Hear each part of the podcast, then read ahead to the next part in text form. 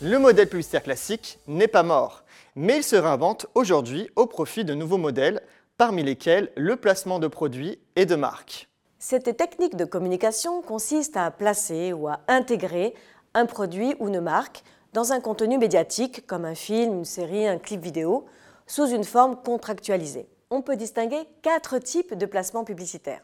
Le classique, l'apparition du produit ou de la marque dans le champ de la caméra lors du tournage institutionnel, insertion du nom de la marque, l'évocateur, le produit est montré sans faire allusion à la marque, notamment grâce à un design particulier, et furtif, indécelable car intégré à la scène de manière naturelle. Dans sa forme la moins élaborée, il permet simplement à une marque ou un produit d'apparaître à l'écran. Dans sa forme la plus performante, il sera alors si bien intégré dans le scénario que sa présence semblera logique, voire indispensable. Un exemple célèbre est celui de la marque Aston Martin qui apparaît pour la première fois dans un film de James Bond en 1964, Goldfinger, sous le modèle DB5. La DB5 apparaît dans huit longs métrages de la saga.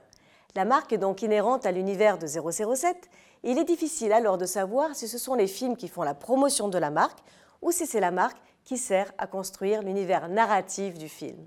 Parfois, le placement de produit peut se révéler problématique lorsqu'il ne répond pas aux enjeux de narration ou de réception du contenu médiatique.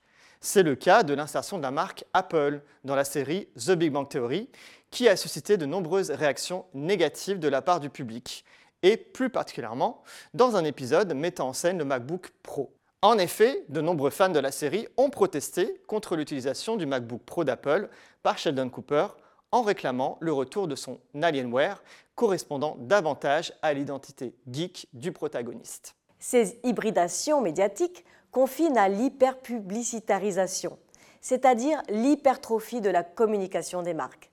Elles se déploient en dehors des espaces publicitaires dédiés, investissent de nouveaux champs, instillent des discours à finalité promotionnelle dans tous les interstices potentiellement fertiles.